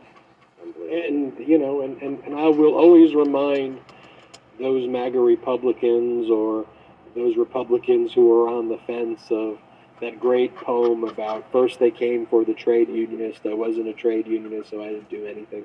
They came for the socialists. I didn't do anything because I wasn't a socialist. They came for the Jews. I didn't do anything because I wasn't a Jew. And then they came for me, and there was nobody who was there for me. The MAGA Republicans will label Bill Barr a RINO. Put it that way. The, the guy who literally covered up for Donald Trump in the most egregious ways is a RINO because he was not willing to Y'all go as far. He tried to. He just he just like I can't justify Donald Trump. You ridiculous thing that there are secret satellite dishes beaming Hugo Chavez's body and bamboo is changing elections from. I mean, like, I don't even know what you're talking about. I, I can't do that one for you. I could do the other stuff for you. I, I can't go there for you. RINO, RINO, liberal. And so they'll come for you. They'll come for you. They'll come for you eventually. That's the nature of authoritarianism. That's, That's the nature clip. Of fascism. But on this Memorial Day, I am just so grateful to be part of this authoritarianism. Secret satellite dishes beaming Hugo Chavez's body, and bamboo is changing elections from. I mean, like, I don't even know what you're talking about. I, I can't do that one for you. I could do the other stuff for you. I, I can't go there for you. RINO, RINO, liberal. And so they'll come for you. You just like I can't justify Donald Trump. You ridiculous thing that there are secret satellite dishes beaming Hugo Chavez's body, and bamboo is changing elections from. I mean, like I don't even know what you're talking about. I, I can't do that one for you. I could do the other stuff for you. I, I can't go there for you. RINO, RINO, liberal just ways is a RINO because he was not willing to go as far. He tried to. He just he just like I can't justify Donald Trump. You ridiculous thing that there are secret satellite dishes beaming Hugo Chavez's body, and bamboo is changing elections from. I mean, like, I don't even know what you're talking about. I, I can't do that one for you. I could do the other stuff for you. I, I can't go there for you. RINO, RINO, liberal, and so they'll come for you. They'll come for RINO you. liberal. They'll come for you eventually. That's the nature of authoritarianism. That's the nature of fascist Egregious ways is a RINO because They will come for you eventually. That's the nature of authoritarianism. is not willing to go at. Authoritarianism. He tried to. He just he just like I can't justify Donald Trump. You ridiculous thing that there are secret satellite dishes beaming Hugo Chavez's body, and bamboo is changing elections from. I mean, like, I don't even know what you're talking about. I, I can't do that one for you. I could do the other stuff for you. I, I can't go there for you. RINO, RINO, liberal, and so they'll come for you. They'll come for you. They'll come for you eventually. That's the nature of authoritarianism. That's the nature of fascism. Part of this pro democracy community here at the Meidas Touch Network. I again want to take this opportunity to honor those who have made the ultimate sacrifice for our country. And I also want to honor all of those vets out there as well who have made the ultimate sacrifice, who have sacrificed each and every day for our country. And our country owes to all the vets out there, owes you the best. Period, full stop, no questions asked. And we're just so grateful for all of you. I see a lot of comments by vets in um, our comment section Love in the chat. joke. Um, and I just want to, from the bottom of my heart, thank you also for your service and and for everything. And um, one of the things we strive to do. Love the RINO joke! Exclamation point. I made a clip of that and a few other a few other segments.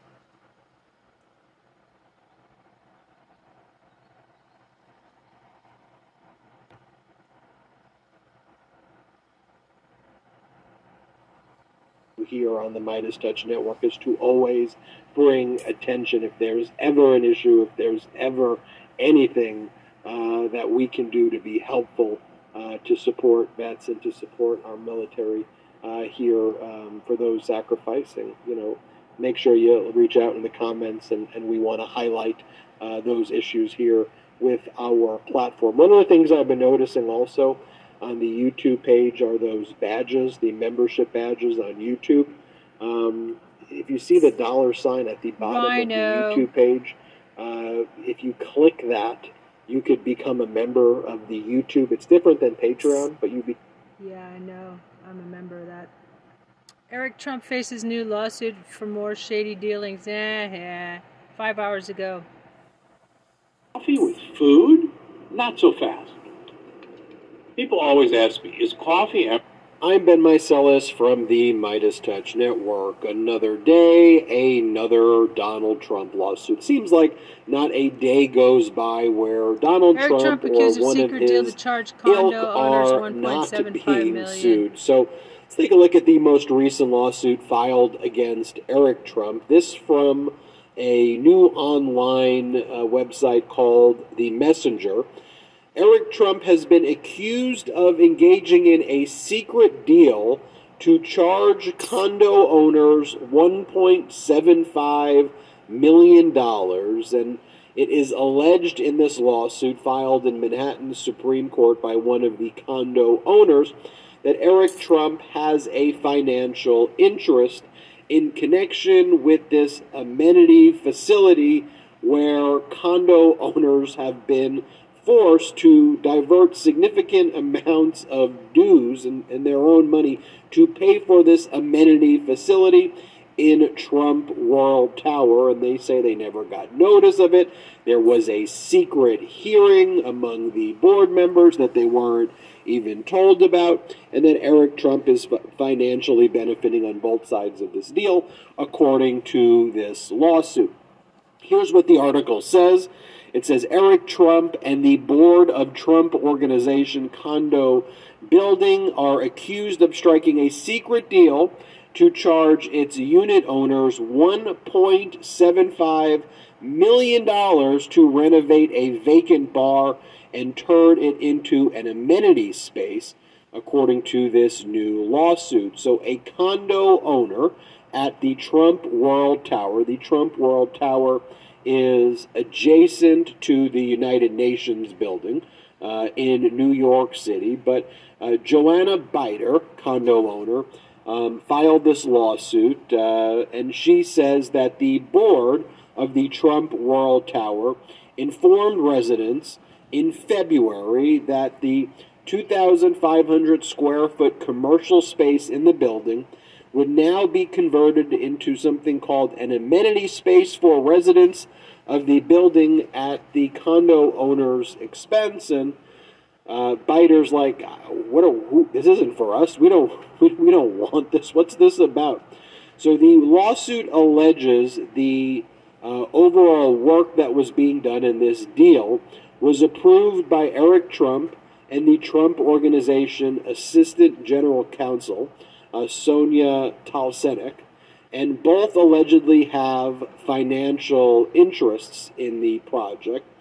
Uh, companies Eric Trump and Talsenik have a financial interest in, according to the lawsuit, and quote, have a direct or indirect ownership or equity interest in or are affiliated with one or more of the contractors or subcontractors hired or to be hired to perform the conversion work, the suit claims. So, in other words, Eric Trump is, according to the lawsuit, would be diverting money of condo owners to a contractor or subcontractor or some entity that Eric Trump and the Trump organization have a financial interest in. And so this space that was held to be vacant or was vacant for several years, now condo owners are basically told they have to give their money to build this amenity space. And Eric Trump, according to this lawsuit, is going to be making money off of this deal. Not just the fact that this amenity space will be built, but the fact that the contractors, subcontractors, the building process monies will be diverted uh, to Eric Trump. Um, according to this article, the space was previously occupied by the World Bar. It sat dormant for more than four years. Trump World Tower is adjacent to the United Nations headquarters on the east side of Midtown Manhattan. To cover the lease of the amenity space, condo owners who are renting out their apartments will have to pay a quote amenity fee of about 2% of their annual rental fees, which is expected to generate about $300,000 per year, according to this lawsuit. Also, a quote special assessment will also be collected from condo owners to pay for the conversion work in the building, and that is expected to net $1.75 million, according to this lawsuit. Of course, the Trump organization did not respond when they were asked questions, and the plaintiff in this lawsuit, Biter, claims the board approved these changes in secret and acted outside its scope by imposing the fees and by converting commercial space into residential amenity space.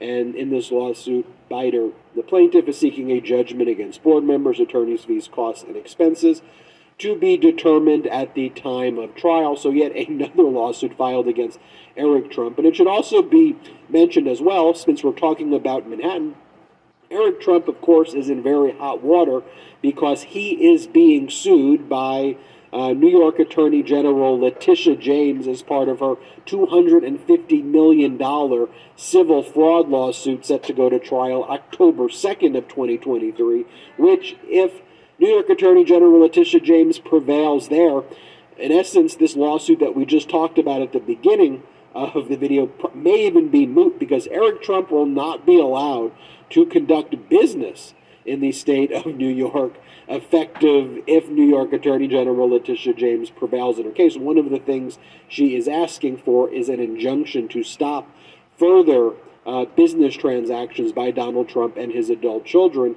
in the state of New York. The last order that we've talked about here on the Meidas Touch Network from New York Attorney General Letitia James' uh, civil case is when Justice Arthur Engoron made a very terse order against Donald Trump, the Trump Organization, all of Donald Trump's adult children for their lack of compliance with discovery in the case, and the judge ordered that each of the individual defendants, one of them being Eric Trump, had to submit a compliance affidavit detailing every device used for communication with or on behalf of the Trump Organization or concerning the business of the Trump Organization during the period of 2011 to the present.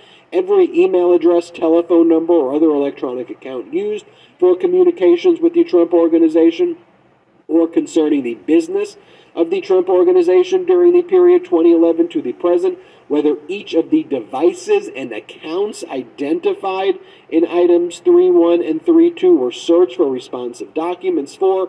What search, which search terms or other means were used. Um, other means were used to conduct any search of the devices and accounts identified in items 3i and 3.2 and 3.5 if any devices or accounts identified in items 3.1 or 3.2 were not retained or searched, what efforts were undertaken to preserve or locate devices or accounts. So that is a significant discovery obligation. We will probably be learning soon if that was complied with or not. The compliance date was back on May 15th, but We'll see with motion practice what took place there. Meanwhile, Eric Trump is hosting various events. This is one he held a few weeks back. Um, actually held this one on May 23rd of 2023 at the Trump Doral in Miami, and this is what he said to the audience. This was an event that one of the events he hosted there, and he mentioned that he says he claims he and the whole family never did business deals while Trump was in office. Play this clip for anyone between the ages of 49 to 64 who is unable to work for medical reasons, This is a game changer. As you may be aware, you could be getting paid as much as $3,627 per month from the government in the form of SSDI benefits. But you may have heard how hard it is to apply While Trump was in office. Play this clip. You know, we get criticized a lot, but our family got out of business when my father went into the White House. Oh, and by this way, at this Trump supported event at the Trump Miami Doral, so Eric Trump speaks. You know who the next speaker was as part of this Trump event? Just to tell you who the MAGA Republican Party is today. It was someone who refers to herself as Prophet Amanda Grace. As part of this traveling fascist circus, you've got Eric Trump speaks, then these prophets speak. And they say that they have all of the answers. And Prophet Amanda Grace tells the modern day Republican Party that the biggest that the biggest threat facing America right now are mermaids and water people. I kid you not. Play this clip at the Eric Trump event. There's wickedness attempting to completely cover this nation in perversion and seductive, seducing spirits. I have never seen more images of more mermaids and water people in my life. That's a division in the kingdom of darkness, and they're highly technologically advanced. And we have to understand what we're dealing with. And we have to understand the rules of engagement in spiritual warfare. And we are meant for hand to hand combat. And we are meant to bring our cries before the throne of God to bring judgment on the rulers of darkness of this world and of this nation. Because the rulers have set up a throne in this nation, they've set it up.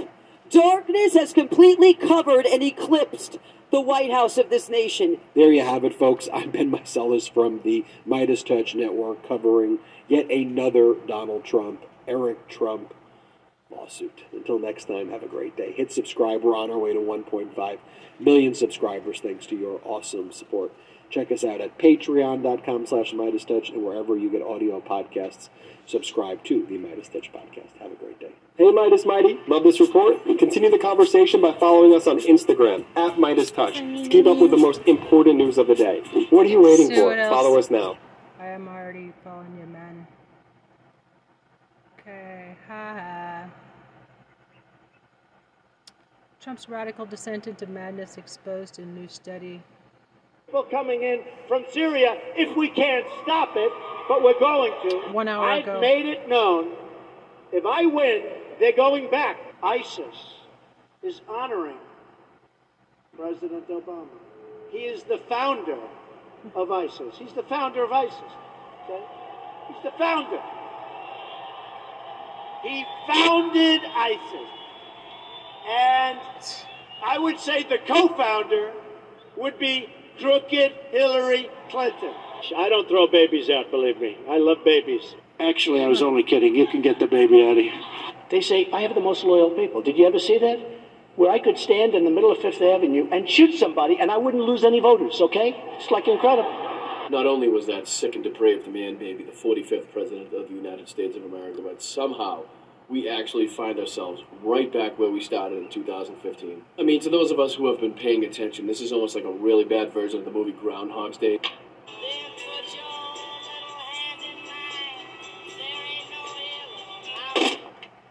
Yeah, because the DOJ won't do their fucking job. because Donald Trump is once again the Republican frontrunner to become president of the United States of America. And while it looks like much of the mainstream media is set to again give Donald Trump a pass and a free run at the Blame the U.S. Justice Department.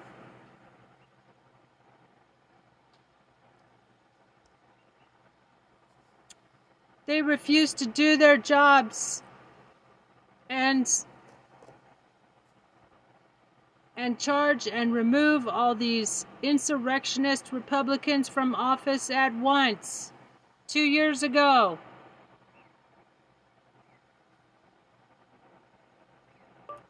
Two years ago.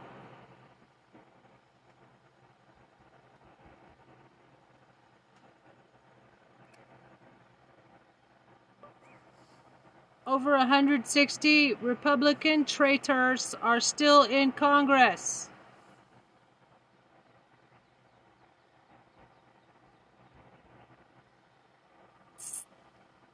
I call the Justice Department every day and Memorize the number.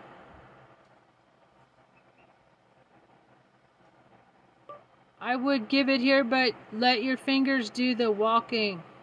Google is your friend. Call the DOJ every day.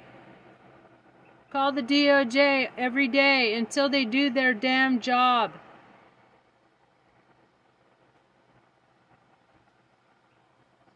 White House. Luckily, there are still journalists out there that aren't afraid to call him out. A few people at the Washington Post recently put together a great article entitled The Deepening Radicalization of Donald J. Trump, which I believe does a great job of comparing the rhetoric of Trump early on in his first presidential campaign and early on in his presidency to the completely unhinged and ridiculous. So, my message is blame the U.S. Justice Department. They refuse to do their job. And charge and remove all these insurrectionist Republicans from office at once. Two years ago, over 160 Republican traitors are still in Congress. I call the Justice Department every day and memorize the number. I would give it here, but let your fingers do the walking. Google is your friend. Call the DOJ every day until they do their damn job. Rhetoric coming out of that man's mouth today. But before we get into the specific examples the Washington Post put together for this article, I find it really important to just remind everybody what the hell we're dealing with with Donald Trump. That's a famous Mussolini quote. You retweeted it. You like the quote? Did you know it was Sure. Mussolini? It's okay to know it's Mussolini. Yeah, look, Mussolini was Mussolini. It's okay to. to it's a very good quote. It's a very interesting quote. I mean, I'm just talking about David Duke and the Ku Klux Klan here, but I don't know. Any, honestly, I don't know David Duke. I don't believe I've ever met him. I'm pretty sure I didn't meet him, and I just don't know anything about him. Do you plan to visit with the Pope when he comes into Philadelphia? Well, the Pope believes in global warming. You do know that, right? Written by a nice reporter. Now the poor guy, you got to see this guy. Oh, I don't know what I said. Oh, I don't remember. He's going to like, I don't remember. I, oh, maybe that's what I said. Whoever the hell brought this mic system, don't the son of a to put it in. I'll tell you. This, this thing. No, this mic is terrible. The stupid mic keeps popping. Nevada. And you know what I said? You know what I said? I said when I came out here, I said, nobody says it the other way. It has to be Nevada. He said I had small hands. Actually, I'm 6'3", not 6'2", but he said I had small hands. They're not small, are they? I never heard, I never heard that one before. Donald Trump has small hands. So I said, small hands. These guys know. I hit a ball 280 yards. Stand up. My club champion. Stand up. Do I hit the ball good? Do I hit it long? Is Trump strong? Huh? He referred to my hands. If they're small, something else must be small. I guarantee you there's no problem. I guarantee. All right. Okay. I think we should take a drug test prior to the debate. Mushroom pecker. This special island loophole helped me drop from Mushroom 184 to 123 in weeks. You've probably heard that. My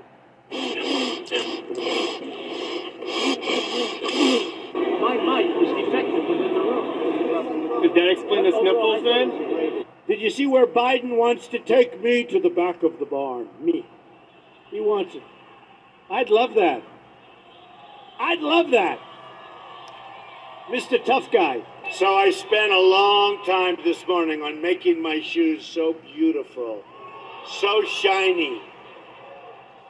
And then I walked through more dusty floors than I've ever seen in my life.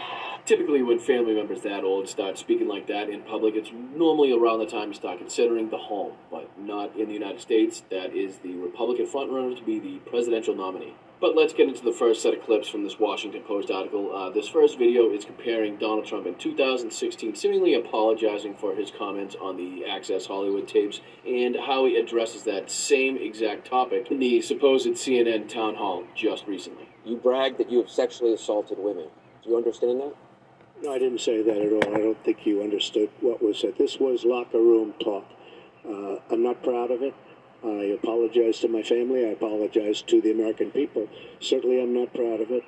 But this is locker room talk. There was a tape deposition of you from October in it. You defended the comments that you made on that Access Hollywood tape about being able to grab women how you want.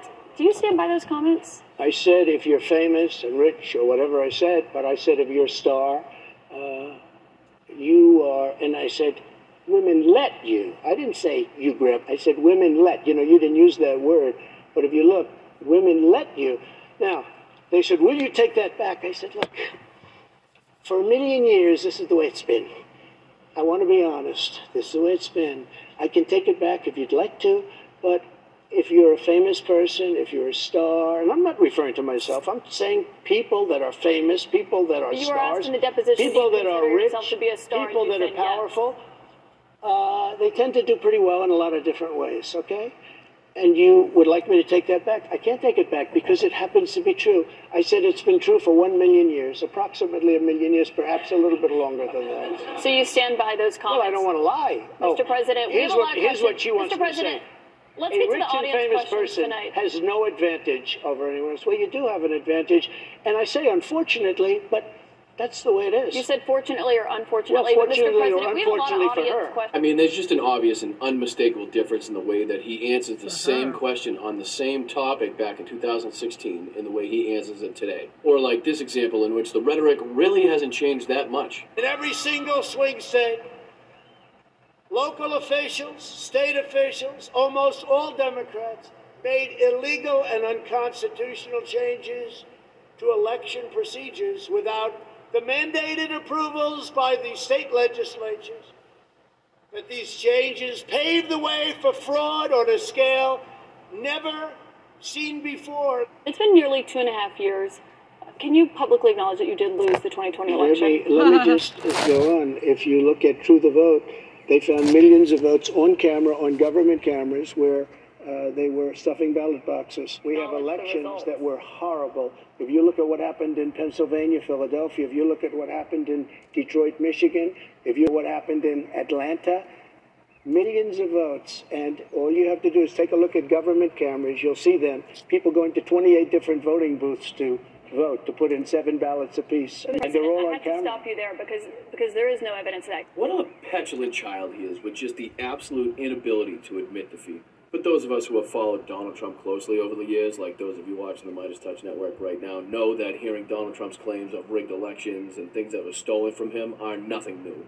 It's a rigged system. The system is totally rigged and broken. This system is rigged. We're competing in a rigged election. This is a rigged election. That you will absolutely accept the result of this election. I will look at it at the time. I'm not looking at anything now. I'll look at it at the time. Are you saying you're not prepared now to What commit I'm to that saying principle? is that I will tell you at the time. I'll keep you in suspense. I will totally accept the results of this great and historic presidential election if I win.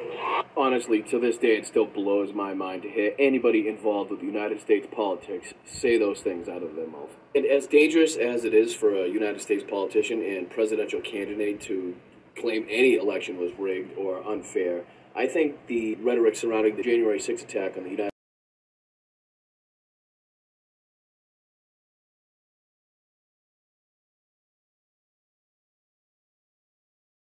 Political violence is an attack on everything we cherish as Americans.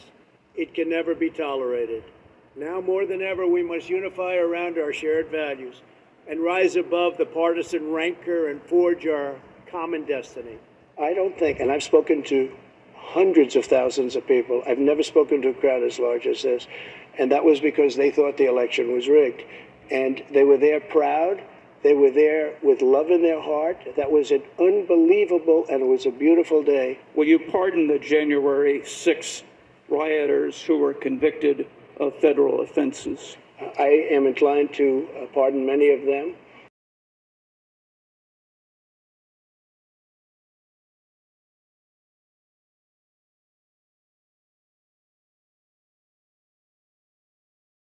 Of them, you know, they did a very Drinking warm water before bed restores healthy blood sugar levels and eliminates type 2 in weeks. and it'll be very early on. And they're living in hell right now. So when it comes they're to living pardons- in hell. And they're policemen, and they're firemen, and they're soldiers, and they're carpenters and electricians, and they're great people. Many of them are just great people. Or like in this example given by the Washington Post, where radical rhetoric has only given way to even more radical rhetoric. We've uh, worked very hard in four years. We've been hit by fake, fake investigations, fake scandals, fake impeachments. We've had, we've had so many things that uh, the witch hunt. I call it the witch hunt. And it turned out to be a phony witch hunt, and they should have known it the first day. They did know it the first day, but it's the deep state, it's whatever you want to call it. The Biden regime's weaponization of law enforcement against their political opponent is something straight out of the Stalinist Russian horror show. And you know, we go Stalinist Russia, that's what it was. This was where it seems to have begun from the standpoint of us watching it in semi modern day history. You go back to communist China or look at a third world banana republic. That's what we've become. Between our borders, our elections, and the weaponization of law enforcement, banana republic. That's what we have become. Or like in this example where he just does a complete 180 and just totally contradicts what he said just years ago when he was president. We want security for our country. The Republicans want security and insist on security for our country, and we will have that. At the same time, we have compassion. We want to keep families together. It's very important. Another immigration policy you had was the zero tolerance immigration policy that separated families at the border. If you are reelected, are you ruling out instituting that? Well, when you have that policy, people don't come. If the family hears that they're going to be separated, they love their family. They don't come. So I know it sounds harsh, but if you remember, remember they said I was building prisons for children. It turned out that it was Obama that was building But the would you prisons re- for the re-implement that if you're reelected? Is well, that what you're here's saying? a- we have to save our country. All right. We So it can't sounds like afford. that's a yes. No, no. When you say to a family that if you come, we're going to break you up, they don't come, and we can't afford to have any more. And here's one of his more notable contradictions now that the Republicans are trying to hold the U.S. economy hostage. Well, hopefully we're in good shape on the debt ceiling. The debt, I can't imagine anybody ever even thinking of using the debt ceiling as a negotiating wedge. Uh, when I first came into office, I asked about the debt ceiling, and I understand debt ceilings, and I certainly understand a uh, the, the highest rated credit ever in history, debt and a debt ceiling. And I said, I remember to Senator Schumer and to Nancy Pelosi, would anybody ever use that to negotiate with? They said, absolutely not. That's a sacred element of our country. They can't use the debt ceiling to negotiate. You once said that using the that using the debt ceiling as a negotiating wedge uh, just could not happen. You you said that when you were in the That's Oval when I was Office. president. So, so why is it different now that you're out of office? Because now I'm not president. The disgusting laugh track of that New Hampshire audience still pisses me off to no end, too. And obviously, because Donald Trump isn't in charge of the country, the anti American, inherently authoritarian rhetoric is back. When was the last time you heard something good about our country? Well, we won. We beat China. We beat Mexico. We beat somebody. We never win. You don't hear good news about this country. We are in a position where we just never win. And that's because of our leadership. But we have no choice.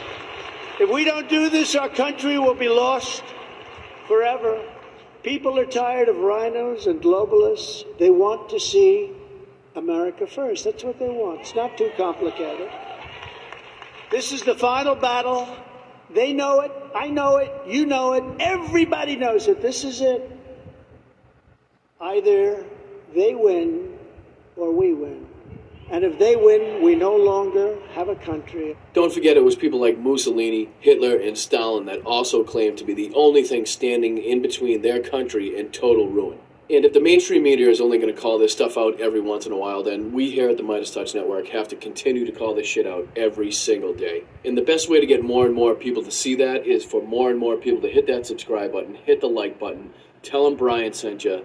We really have to fight these people together. Like I said, if the mainstream media isn't going to step up to the plate, then we here at the Meidas Touch Network have to do it. And with the fans here and the people that I now call family, I think we've created the perfect community to do just that.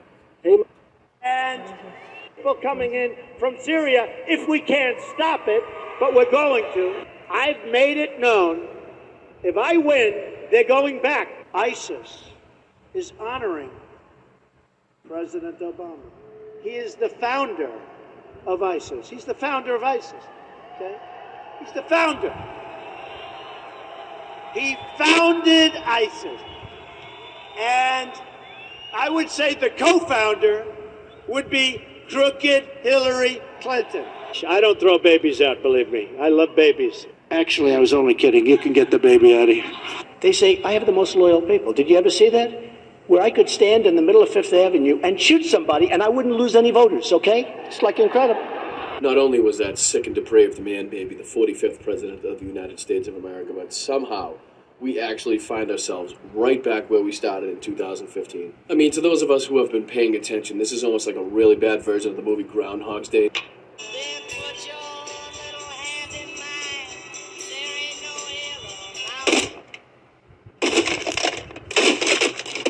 Donald Trump is once again the Republican frontrunner to become president of the United States of America. And while it looks like much of the mainstream media is set to again give Donald Trump a pass and a free run at the White House, luckily there are still journalists out there that aren't afraid to call him out. A few people at the Washington Post recently put together a great article entitled The Deepening Radicalization of Donald J. Trump, which I believe does a great job of comparing the rhetoric of Trump early on in his first presidential campaign and early on in his presidency to the completely unhinged and ridiculous rhetoric coming out of that man's mouth today. But before we get into the specific examples the Washington Post put together for this article, I find it really important to just remind everybody what the hell we're dealing with with Donald Trump. It's a famous Mussolini quote. You retweeted it.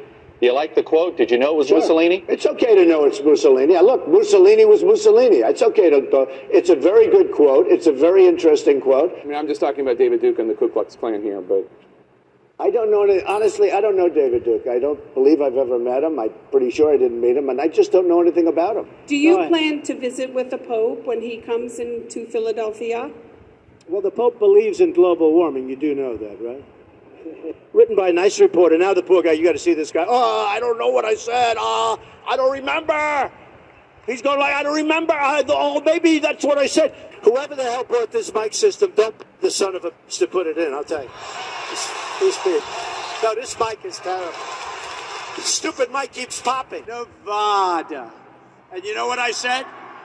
You know what I said?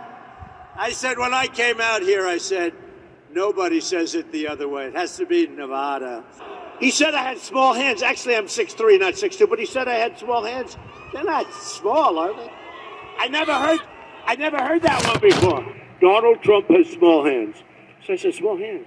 These guys know. I hit a ball 280 yards. Stand up. My club champion. Stand up. Do I hit the ball good? Do I hit it long? Is Trump strong? Huh? He referred to my hands. If they're small, something else must be small. I guarantee you there's no problem. I guarantee. Right. Okay. I think we should take a drug test prior to the debate.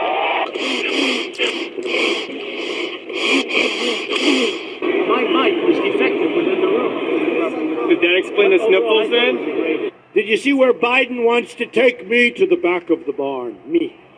He wants it. I'd love that. I'd love that. Mr. Tough Guy. So I spent a long time this morning on making my shoes so beautiful, so shiny.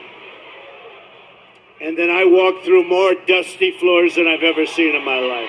Typically, when family members that old start speaking like that in public, it's normally around the time you start considering the home, but not in the United States. That is the Republican frontrunner to be the presidential nominee. But let's get into the first set of clips from this Washington Post article. Uh, this first video is comparing Donald Trump in 2016, seemingly apologizing for his comments on the Access Hollywood tapes, and how he addresses that same exact topic in the supposed CNN town hall just recently. You brag that you have sexually assaulted women.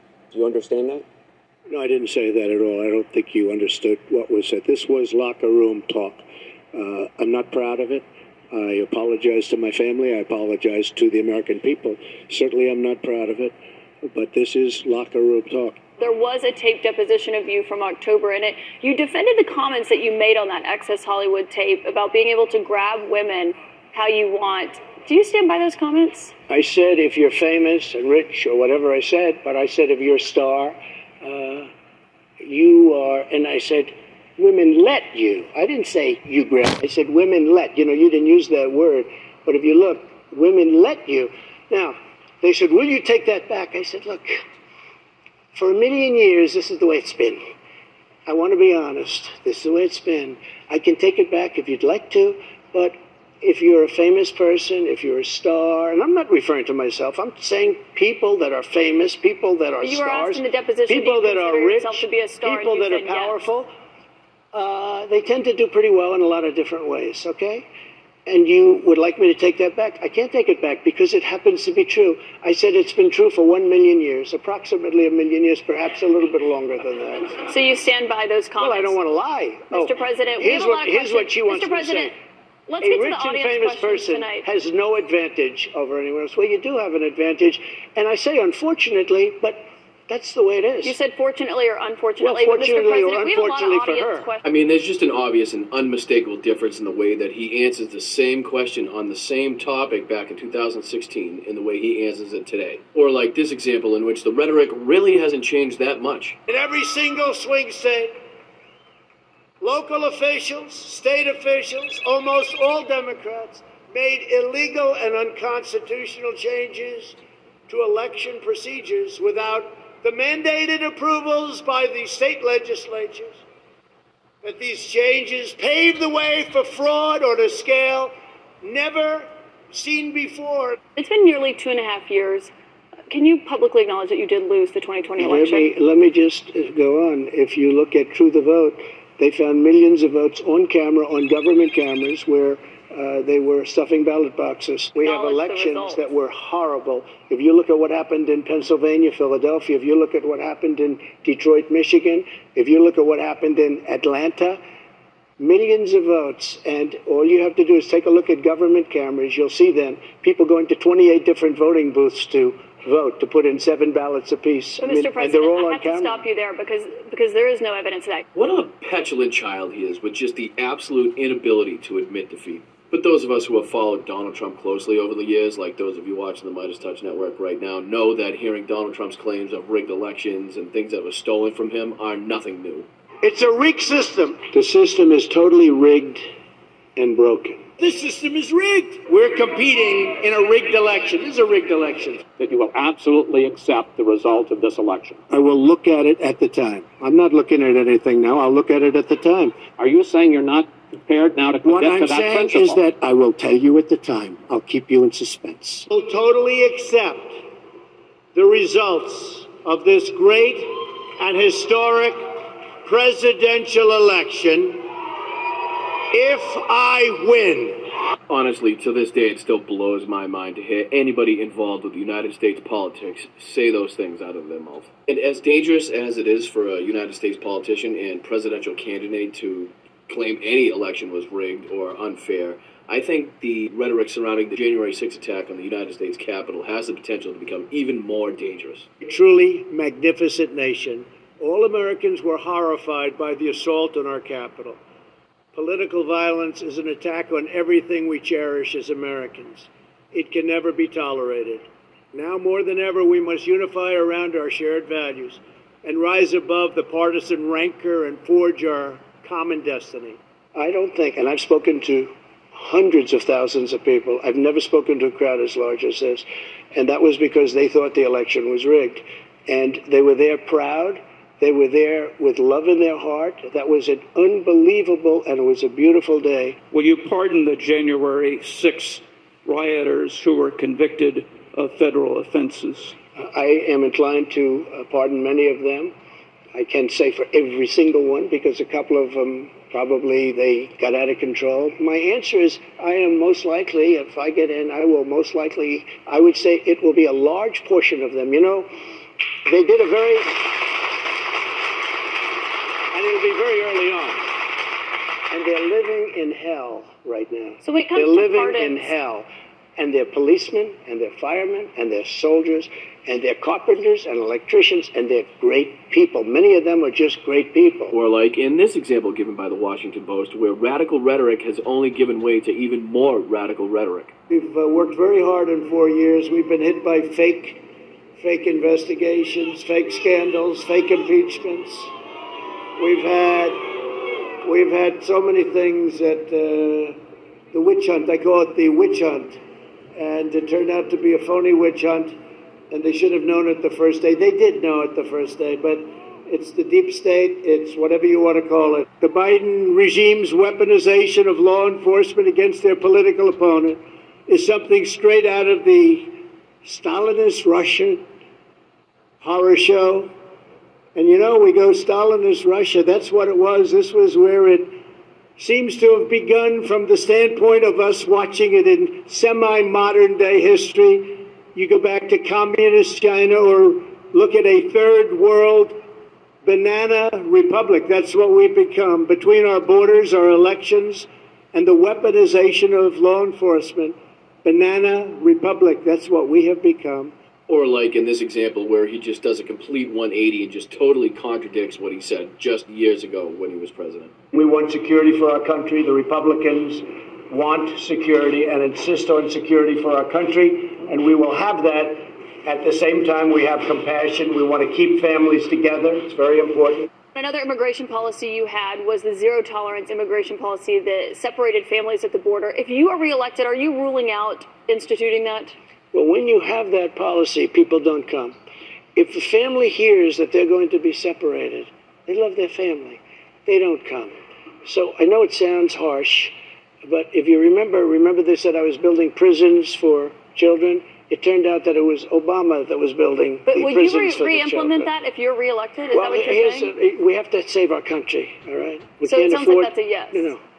When you say to a family that if you come, we're going to break you up, they don't come, and we can't afford to have any more. And here's one of his more notable contradictions now that the Republicans are trying to hold the U.S. economy hostage. Well, hopefully we're in good shape on the debt ceiling, but uh, I can't